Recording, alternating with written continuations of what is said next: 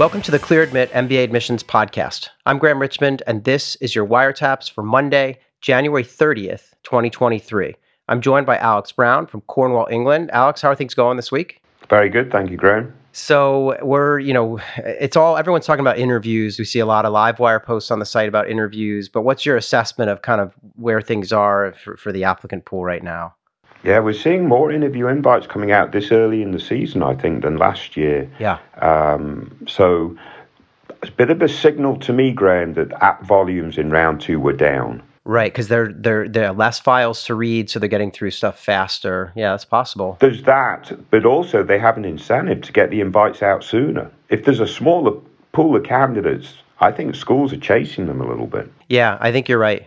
Yeah, absolutely. So I just want to remind everyone that, you know, as you're kind of waiting for interviews or getting ready, you know, for an interview that you've been invited to, use the Clear Admit interview archive. It's a free resource. There are tons of reports in there. And the only caveat I would say is if you use it, please, after you interview, go and put in your own report. I mean, that's just sort of the least you can do. This is a, a, an inter, sort of an internet resource that exists because of you know the sort of goodwill of, of people applying to business school. So yeah, yeah. So so use that. Buy our interview guides for extra tips. But what else were you going to say, Alex? yeah, I was going to say I actually was reading the interview archive this morning because we're, we're preparing to to to do a, a, a, separate podcast on the Wharton team-based discussion, and there's yes. some great reports yes. regarding the first round Wharton team-based discussions, right?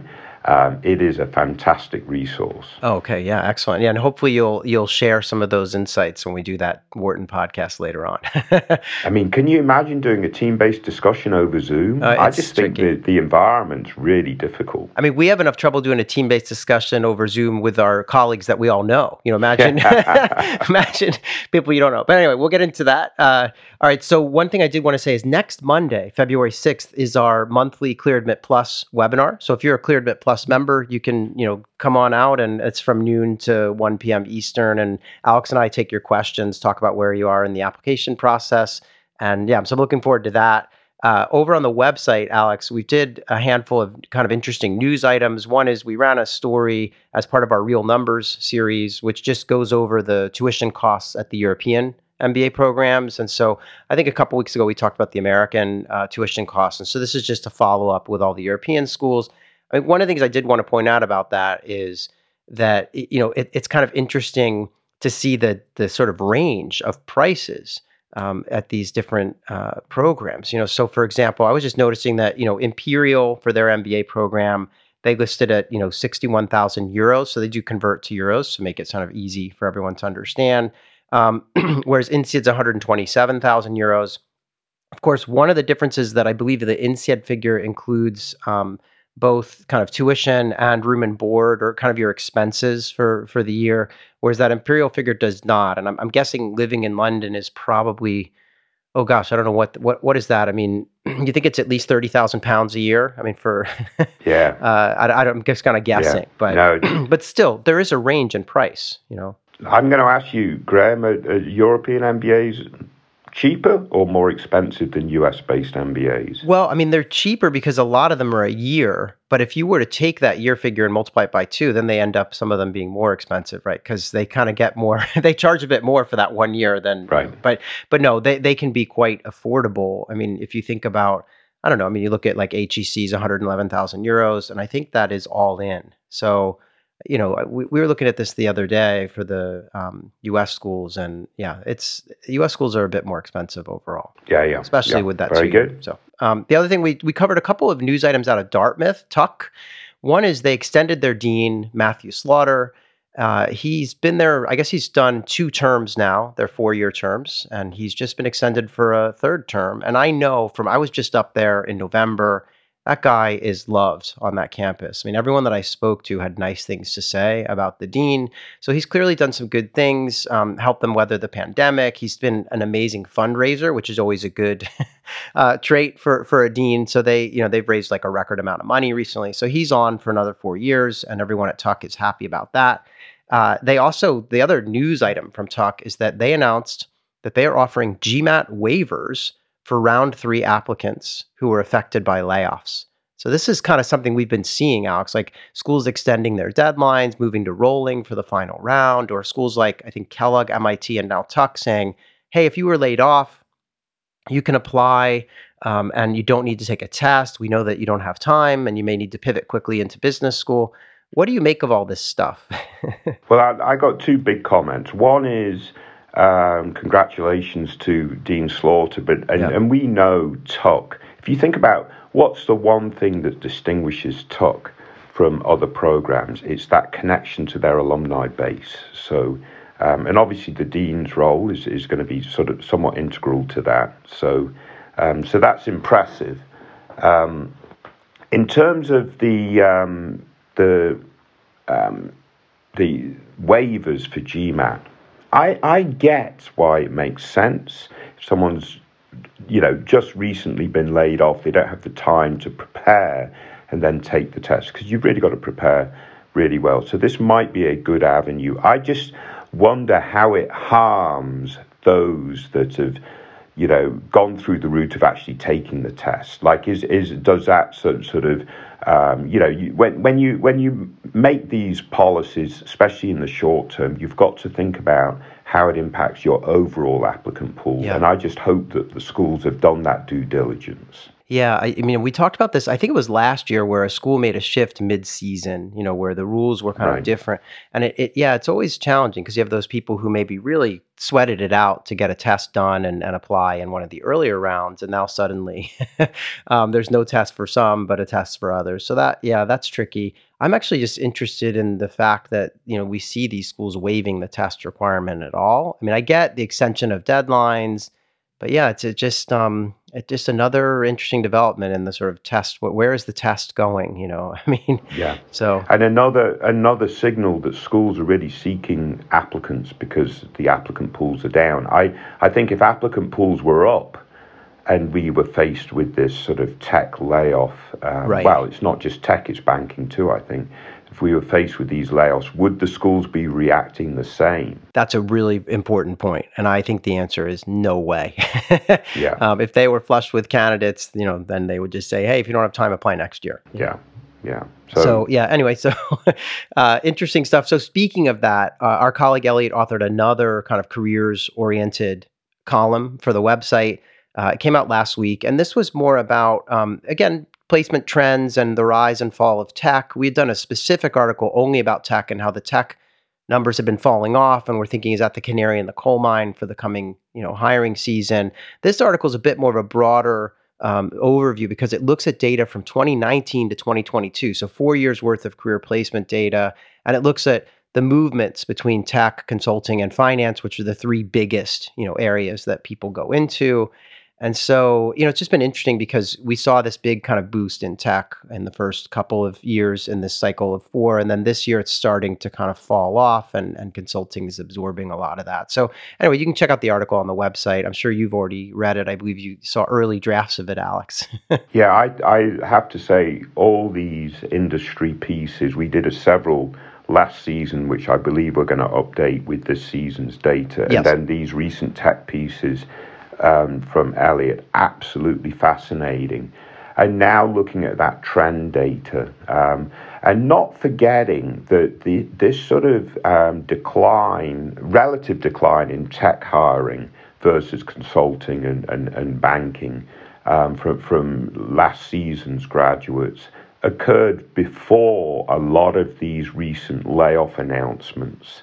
Um, so what's going to happen with with that trend um, for this season is probably going to accelerate a little bit. Yeah, I agree. I mean, that's what's so interesting about all this is that we're seeing a little bit of these declines in a year that was basically gangbusters. Yeah. And so now, yeah, so I'll, I'll be really curious to see what happens with this class of 23. Um, but yeah, so that's that's kind of the main you know news stuff from the website. I did want to mention that we have um, I, I want to just remind people you know you can earn likes on the wire. So if you're posting on the wires and commenting you know if you if you hit that little thumbs up um, icon you can like somebody's post and they earn likes and you get stars as you get more of these. So we got to um, i just want to remind people of that because i'm not sure that everyone notices that that's there as a feature on the site. And as we get into more and more people getting interviews and, and more comments happening on the site just you know leave somebody a like if you like what they had to say. That's all i'm That's I'll leave it at that. um, other than that, we have our first uh, enrollment, uh, deferred enrollment event on Wednesday of this week, where I'm going to sit down and MC a session with reps from Berkeley, Tepper, Wharton, Darden, and Yale. Uh, and actually, what's cool is they're sending the person that manages their deferred enrollment admissions from each of these schools. So I'm going to ask them exactly what they look for when they're assessing these younger candidates who are still, for the most part, in college or, or currently finishing a, a master's degree. So that should be fun. That's Wednesday at noon Eastern. You can sign up on our website or just go to bit.ly forward slash DEFER23. So defer 23. Uh, yeah, that'll be fun. We have one the following week as well, where I'm going to sit down with um, reps from Columbia, Chicago, Stanford, MIT, and Harvard. So it's a it's a really good time if you're interested in in deferred uh, enrollment MBAs to to hang out with us and and attend these events. Uh, other than that, Alex, I don't have anything. I mean, people can still write to us at info at clearadmit.com and use the subject line wiretaps.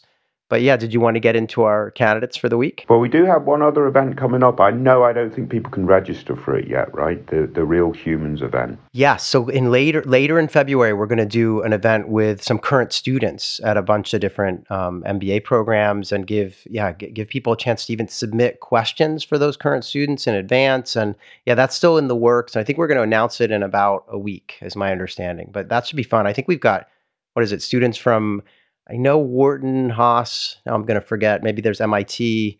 Um, yeah, we're getting together a group of students and trying to um, allow, yeah, allow our listeners and audience on the site to interact with them, which would be fun. Yeah, brilliant, brilliant. So, um, all right, so let's move on uh, and talk about our candidates for this week. So, this is Wiretap's candidate number one.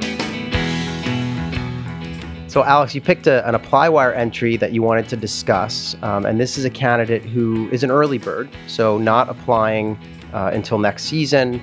Uh, this it's a, female candidate. She's uh, currently been working in kind of analytics, and we'll get into what that means exactly. And her post MBA career looks to be maybe in consulting or tech. She's still sort of ironing out the details there.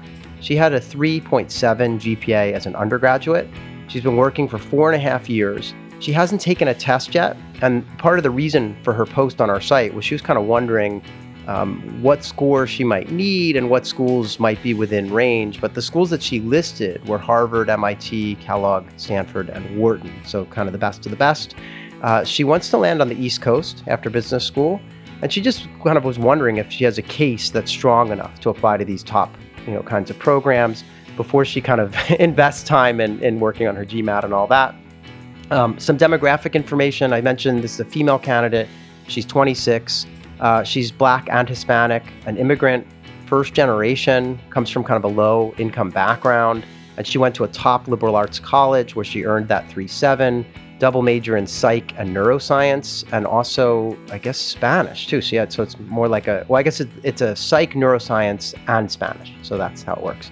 And then she um, switched her major a bunch, and she was a little concerned about that. We we can talk about that.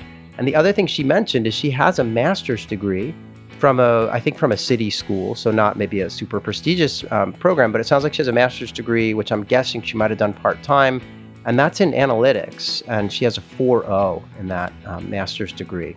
So I'll kind of stop there. She has some outside activities, but we can dig into that. But what do you make of this candidate? And yeah, wh- what's the story? Like, should she be going after these top schools? I think she should go get laid off and apply in round three and get the GMAT test waiver. I mean, that would be perfect because, quite frankly, everything else looks really, really good with this profile. Right. So go into work and insult everyone or something. Well, get laid I'm off. Not sure she wants to do it quite like that, but yeah. um, but but no. Yeah, I mean, no. that's kind of one of the reasons why I'm not sure about these waiver um, programs because they do impact. Like someone like this, who's admitting that they're a poor standardized test taker, so they're nervous about taking this test. Right. Um, and so you've got that, that's the elephant in the room. You've got a really good profile otherwise. So, um, so you know, her, her, her demographic profile is very strong 26 um, female um, immigrant, first generation, low income. So, you know, she's come very far, yeah. Um, which is kind of what I really look for for these types of candidates. Um, and, and, you know, she's gone through liberal arts college, got a 3.7, she's got a 4.0, let's assume she was quite heavily involved in her academics. I'm not sure we exactly know that, but let's assume that that's the case. And then at work, highly quantitative, sort of analytical type work, looks like she's probably done um, um, really well in, I think, three different roles.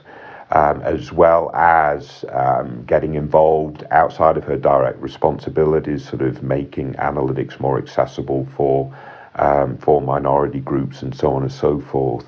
Um, I would like to know what she does outside of work. Like, who is this person as an individual? What she passionate about? How does she spend her time? So, yeah. and, and that that'll come through um, in the application. But but really, the challenge, or or, or, or what we don't know, is how she's going to perform on the GMAT.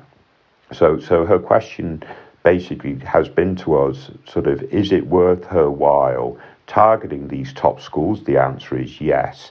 Now she's really going to have to work very, very hard in terms of preparation such that she can take the GMAT twice, give herself enough time for that retake, mm-hmm. um, and, and so on and so forth. Um, so that's why I wonder about these waiver programs, how legitimately fair they are mm. across the board and so forth. Um, but I'll ask you a question, Graham, which I know you're not going to like because we talked about it before we came on air. but let's say she comes back after that second test with a 650 what should she do? Yeah, so I, I mean, I have a few thoughts. I mean, one is she could always look at the GRE, which some people find to be a bit easier, and and, and give that a you know a shot. Um, but let's assume that you know even on that, she's kind of falling you know well below the average at these targets. Three nineteen. Yeah, GRE. so she's like below. Yeah. Um, yeah, I still would apply, um, and the reason for that is I think that you know when you look at her academic profile. I mean, there, there's a wealth of information there. You know, she's got four years of undergrad, she's got a master's, and the grades are off the charts good in both,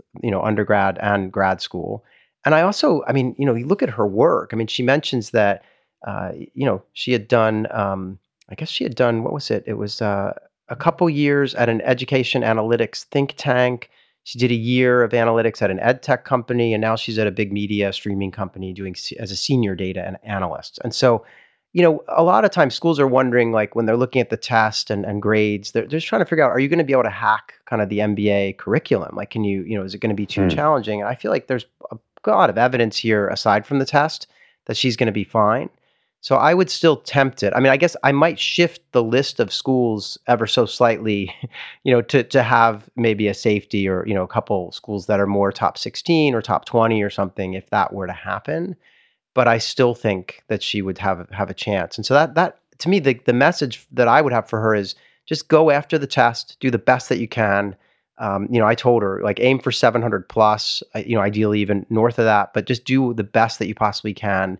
She's got time, which is so crucial. Yeah. And so I, I feel like yeah. it is a test that is learnable. It's not, you know, they make it like it's some sort of intelligence test or something or aptitude, you know, but I, I think you can you can learn and, how to do better. And you test. retook the test yourself, right, Graham? Yeah. So I had a 650. Yeah. Um, and I then I spent you know a couple months like I, I, took a class. I I mean I just took so many practice tests. I hated it every moment of it, and then I took it again and added 100 points to my score. So it, it's you can add yeah. you know points. Even though I remember talking to the the guy at GMAC who does the kind of one of their I don't remember what they call that. That um, there's like a domain of science for these sort of people that write. Is it psychometrics? Yeah. Or I, I, can't remember what it is. But anyway, he's like an expert in that, and he said, "Oh, you know, no one ever moves their score more than you know 20, 30, 40 points. That's really you know anyone who moves beyond that is sort of an outlier, a, a weird event. You know, and I, I don't know if I believed him on that. So especially after my own experience. But anyway, yeah. So she, I think she's going to be fine. I agree. It would be nice to know what makes her tick. I mean, I think she's got great extracurriculars that are related to her work right. and to um, helping people in her community. But yeah, it'd just be good to know, like, what you know, does she go salsa dancing on the weekends? Does she, you know, make her own sushi? Is she into French film? Like, what, what what's like her, you know, like passion stuff? That would be good to know as well.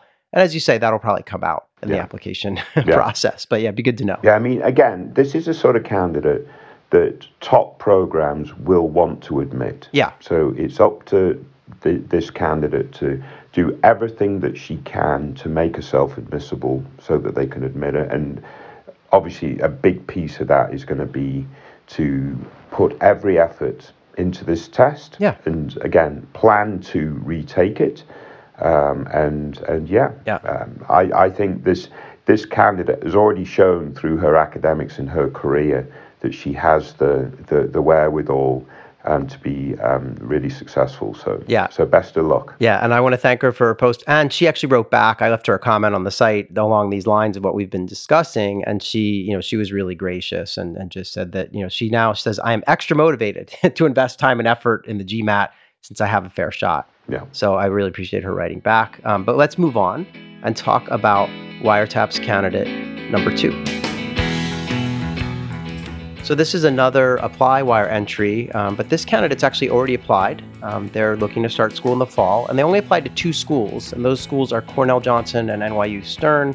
They've been working in real estate corporate finance before business school. They actually have about seven years of, of work experience to date, and they would love to get into either consulting or investment banking after business school. Seems like they're not quite sure, and the firms that they listed were Bain, BCG, Deloitte, McKinsey, and Morgan Stanley on the banking side.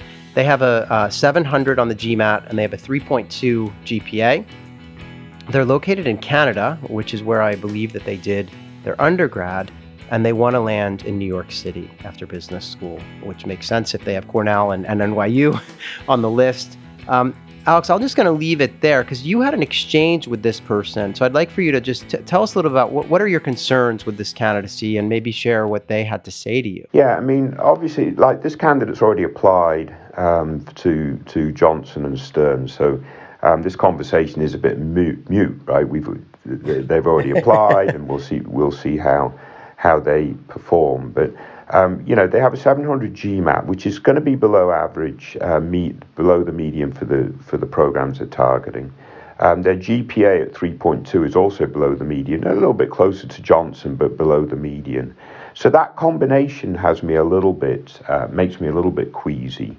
Um, now they they proclaim that they have elite um, work experience, um, and you know I'm not I'm not going to say that's not the case, but you've got to recognise also there's going to be lots of very good candidates from strong work experience applying to these these programs. But sure. let's say their work experience is above average. Um, I don't know that that then um, allows you to have below average combination for your, for your um, academics and, and, and GMAT score. Um, necessarily. I mean, obviously, they're all going to be viewed in a sort of a holistic um, fashion.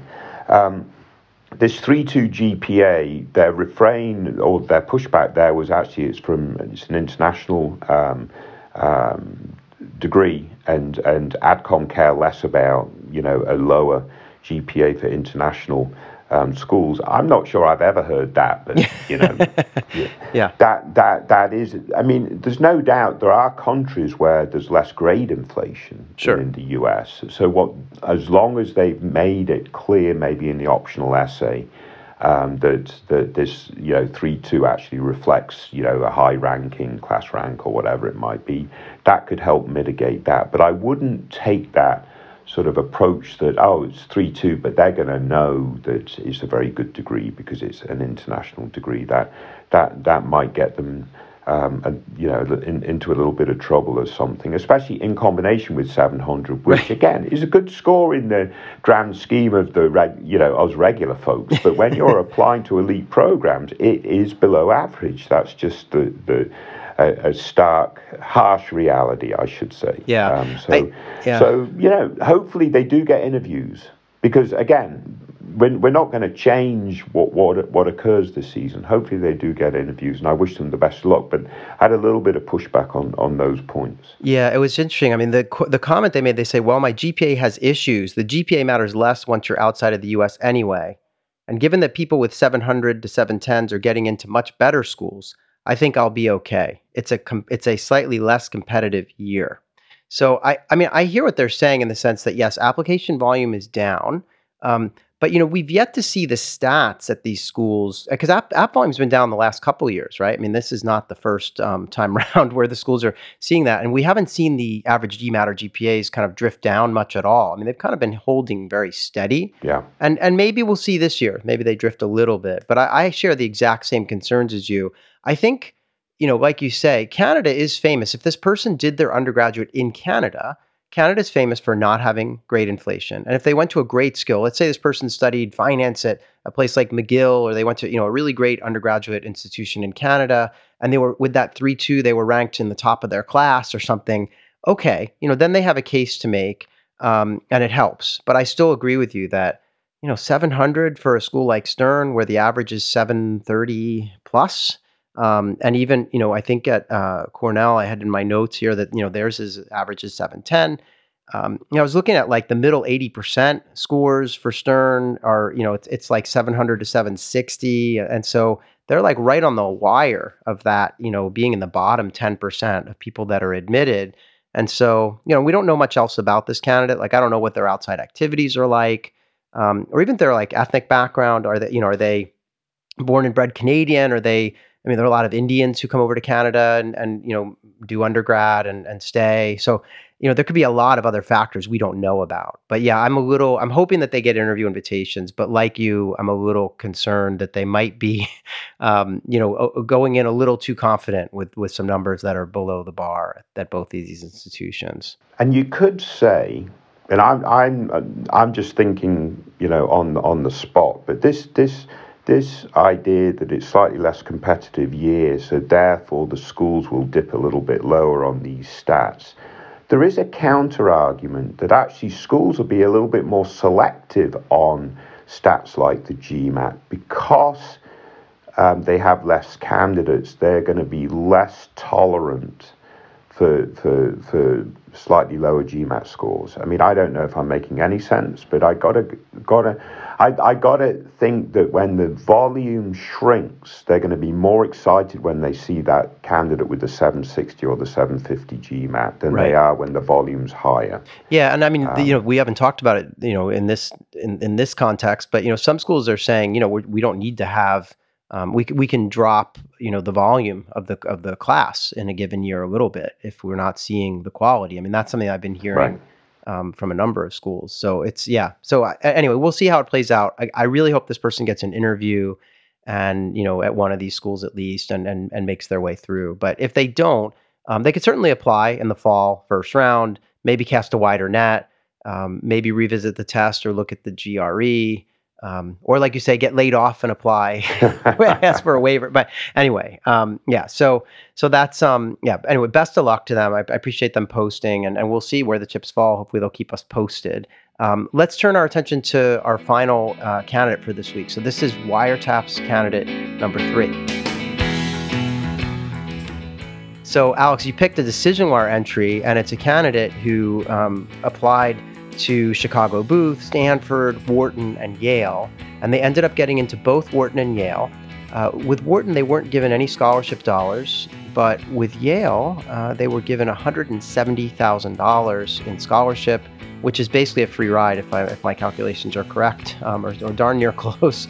They want to do consulting after business school or run their own, like start their own company.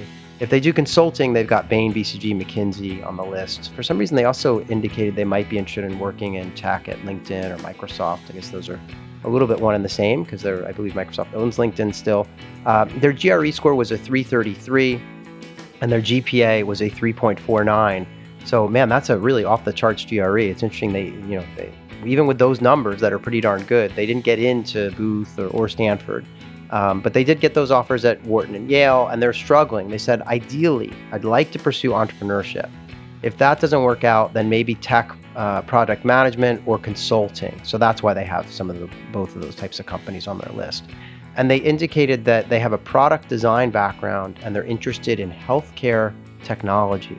So, yeah, I, I, know Elliot on our team wrote a, a, comment on this post in which he sort of weighed the pros and cons. But do you want to sort of summarize what your thinking is on this? Because it's a big amount of money from Yale, um, which is lower ranked than Wharton, but Wharton's given them not a single dime. So, what do, you, what do you make of this? Yeah, like one thing they could potentially go back to Wharton and, and negotiate to see if they would uh, make them um, an, an, offer. Um, um, for, for, for some scholarship just to sort of sweeten the pot a little bit. Um, given the the strong offer from Yale. Now, I wouldn't say um, Yale and Wharton are in the same um, tier. Um, they're not. Um, And Wharton, I would think, from, from if you're looking at it from an entrepreneurial standpoint, if you're looking at it from a healthcare standpoint, healthcare tech, you have to give um, the the nod to Wharton. I think over Yale. Um, in terms of just the breadth of resources that, that are, are available to Wharton students, um, um, an alum, the network, and so on and so forth. So if there's no money involved, I think certainly um, Wharton would be um, the, the the choice here, or at least I, I think that that would be mm-hmm. the rational choice. Mm-hmm. Um, now, when when you're talking about this kind of money, if you want to be an entrepreneur, so you're not planning to work in a, a, healthcare tech startup that someone else is running, but you want to be an entrepreneur and start that business, you could make a strong argument that that 170k um, that Yale's offering would be a great sort of seed funding for to start your entrepreneurial business, right? Right, right. Um, so, so that's the dilemma. It's like graduating debt free to become an entrepreneur versus um, graduating from a program that probably has a, a, a level or two higher set of resources for an entrepreneur, specifically an entrepreneur in the healthcare tech space? Yeah, I was thinking a lot of this comes down to the candidate's um, personal background and risk profile. Yeah. You know, I mean, I, you know, if this person, I don't know what, you know, how well they did prior to business school and, and, you know, whether they have a big nest egg and, and could take out, um, you know, use some of that money to pay for business school, take out the rest in loans and, and still be, you know, okay. Um, and I also I think you're right. I mean, if there was no money involved, you look at you know Wharton has such a great healthcare program. I mean, they have a, they have a whole special major that you can do in healthcare, and and obviously even non majors are can access these these really great courses that the healthcare curriculum has. So there's a lot you could do at Wharton. Obviously, a ton in entrepreneurship. You could go out to the West Coast for a semester at Wharton West um, in San Francisco. I mean, there are a lot of things that they could do. At the same time, like $170,000 to basically go to Yale for free when Yale is, you know, arguably a top 10 MBA program, you know, just sitting outside that M7 group that Wharton's in, you know, yeah, it's it's a tough call. I mean, I think um, it comes down to yeah, what's their comfort level yeah. with that? And I do think you make a really good point, which is why not go back to Wharton and just say, look, I, I would like to come here, but I've got Yale offering me $170,000 and you're offering me $0 is there anything you can do? Um, because this is where I want to be, but right now I can't make it work financially. Right. Right. So I, I, think a letter along those lines, you know, very politely worded and and you know that's very gracious for the acceptance, but you know, looking for a little help might be a step to take because even if they get twenty grand or fifty grand, I mean, it all helps, right? Yeah. So that was your idea, Graham. I just well, stole yes. it. yeah. Um, all right. So, but yeah, I think this is an interesting case, and I, you know, yeah, just uh, it's tricky because um, I really like Yale too. I mean, they have a great program, and I've been up there on the campus a few times, and it's a it's also a really different thing. It's close knit, um, small compared to Wharton. But right. that is another point that you and I talked about before we came on air, which is you know the size of that Wharton network. If you were setting out to raise ten million dollars for your startup or something, maybe there's some benefits there, right? Because you've yeah. got this massive network and VC, and you know, th- there's a lot of people out there that could invest. So, yeah, this is not an easy decision. I'll, I'll admit it. yeah, yeah, yeah. Very good. Um, anyway, thanks for yeah, thanks for picking these out, Alex. I, we've we've gone through our candidates. I appreciate you always taking time to pick out such interesting candidates to discuss. So we'll do it all next week. Um, and yeah, stay tuned. Thanks, Alex. I think we'll have a big shout out for our colleague Dennis. Yeah, Dennis produced this episode or the episode prior, sorry, under you know a really difficult circumstances, which I, I won't get into. But he, um, yeah, he's incredibly hardworking and always there for us. And yeah, we just um, yeah want to express that appreciation. Thanks, Alex, for mentioning that. Yeah, yeah, no, brilliant, brilliant. All right, take care, everyone. Stay safe.